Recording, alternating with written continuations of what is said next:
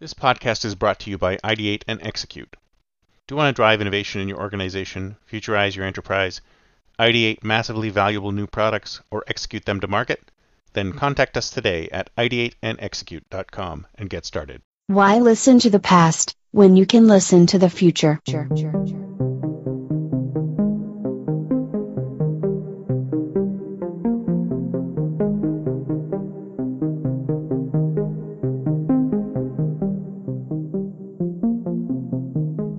Welcome to the Think Future Podcast, broadcasting from deep in the heart of Silicon Valley, California. We focus on innovation, startups, and the future, not necessarily those and not necessarily in that order. Here's your host.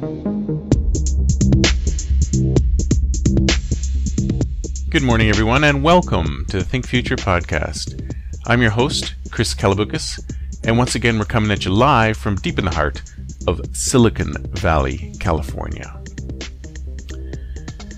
It's come to my attention, and you've probably noticed it as well, that there's something wrong with time. We're obsessed with it, with being more productive, with being more mindful, with keeping time, killing time, wasting time. While it's been said by many that time is our most precious resource, and I, of course, agree, why do most of the tools we have, which to deal with time, are so terrible? If you think about it, the only real management tool we really need is a better one to manage time. If you're thinking about starting up a billion-dollar business, I smell multiple unicorns here. Personally, I use Google Calendar to manage my time, but it's a very poor time manager. All I can do is allocate blocks of time manually, or people can try to allocate blocks of time for me through some kind of calendaring system, which connects with Google Calendar. I have 4+ calendars, which I need to manage in one uber Google Calendar, which I update with all my meetings. But what about the stuff that I have to do between meetings? What about to-do items? Those spaces are left open in my calendar, and I suppose I could allocate time to complete those things, but I have no idea how long I should allocate or how long they should take. I mean, if you ask me, this is one of the big problems with getting things done, or GTD, that a lot of people in the Valley still love years later. How are you going to know something's going to take you 2 minutes so you can do it now? And how are you going to know how long something's going to take to do when you finally get into it and you realize that 15-minute task took an hour? We're very bad at estimating things. And you wonder why projects go over time and over budget. I think humans are terrible at estimating things.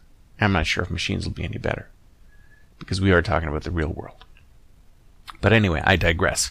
So, what do I do with my to-do list? I have an Uber to-do list in Asana, which is great, but it doesn't track durations. It'll tell me when something's due, what projects it's in, who needs to do it, but I have no idea how long this task is going to take. And even if I did, I can't reconcile it with my calendars.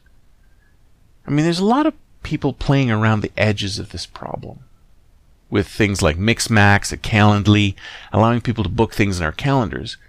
But I think we have yet to solve, and this is a tough nut, and focus on the true problem that our time is really the only thing that should be managed, and managed minutely. I mean, how much time do we waste because our time is not managed properly? So maybe this is an idea. A long time ago, I wrote a blog post on productivity and appointed it super busy, important people, like movie stars, politicians, famous writers, Obama, etc. And the one thing these people have in common is a team of people to manage their schedules. There's people on that team. There's teams of people on that team. All they do is manage these people's schedules, knowing by the minute what they're going to do months and even years in advance for some of these people. And a minute by minute schedule of what they need to do and when. While all of these rich people, rich and famous people, have teams of managers to do this for them, the rest of us must wrestle with multiple calendars, to-do lists, notes, whatever scheme we've come up with, whatever latest time management thing we've come up with to manage our time, which is our most important resource. So to properly manage our time, we need a tool to manage it, the right tool. We need something like some kind of Uber calendar, something that can be complete down to the minute, and for some people down to the second, accounting of exactly what we need to do, when we can do it, and considering time, place, people, and things that we need to gather to do them. Imagine if we have this Uber global calendar, which mapped out our lives in supreme detail. Well, at least most of the things that we knew we needed to do. Something which others, both bots and people, could poll to ask when we had free time to call or meet. Something which would be able to automatically call an Uber. I've talked about this before many times in my Seamless World talk. Wouldn't it be great if the car that was waiting, once our meeting was done, for us to just step into? I mean, our calendar has all that information. Why can't the calendar automatically call an Uber for us at the exact right moment for it to appear at the end of our last meeting? Because the calendar knows where I am, it knows where I'm going, when the meeting is ending, and how long it will take to get to the next one.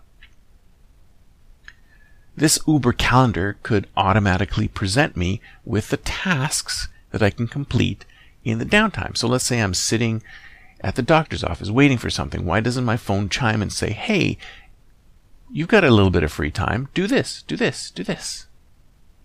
Maybe it would be able to determine how long, or estimate how long my wait time will be at the doctor's. Maybe it could estimate that my wait time will be 15 minutes because it knows that my wait time at this typical doctor's office is 15 minutes. So it gives me 15-minute or less tasks to do. Maybe it'll give me 2 7.5-minute tasks to do, or 3 4 5-minute tasks or whatever. It would automatically give me enough time to take some downtime when I'm stressed, take a second to breathe, to meditate, to take a walk. It might even just say, hey, listen, you're stressed, take a walk.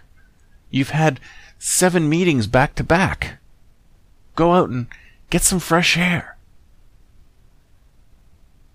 This same calendar could automatically allocate time to exercise. Isn't that the biggest excuse people have when it comes to exercise? Isn't that the biggest excuse people have when it comes to being healthy, going out for walks? Everyone says, oh, it's only 30 minutes a day. It's only 30 minutes a day. Well, you tell that to someone who has to get up at 4 a.m., work all the way through, meeting after meeting after meeting after meeting, maybe stopping for a couple minutes to grab a bite to eat, all the way through to late at night. How are they going to squeeze 30 minutes of exercise into a day like that? But this calendar would. This calendar would be able to automatically find time and tell you, okay, you are here. Take a half-an-hour walk to there. It'll fit right into your calendar. Relax. Don't worry about it.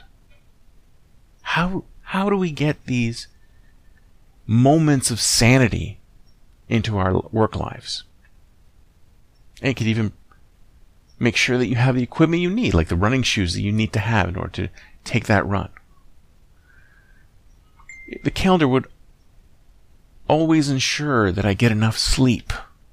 How many times are we up till midnight, 1, 2 o'clock in the morning, surfing on our phones, on our iPads, just reviewing things, getting addicted to games and other things, when our calendar could just shut itself down? Say, listen, time's up. Screen's off. Boom. Shuts itself down. Calendar does that for me. Gives me enough time to sleep, gives me enough time to eat, and gives me enough time to relate to other people, to make friends, to be with people, to hang out, but hang out in a productive way, to enrich my life. So my Uber calendar could actually make me a better human if you think about it. I mean, I just had this revelation the other day. Why are our time management tools so poor? I mean, time is our most essential and important thing, right? We put a lot of effort into money management, but it seems like we put very little effort into real, solid time management, when it really is the absolutely most important thing that we need to manage. So I implore you, if you're a startup founder or you think of becoming a startup founder, developing the ultimate Uber calendar, which can do all of what I just talked about and more, could even be a human being's highest calling. A way in which we can ultimately, finally, fully master time. That's it for me for today. See you next time, and until then, don't forget to think future.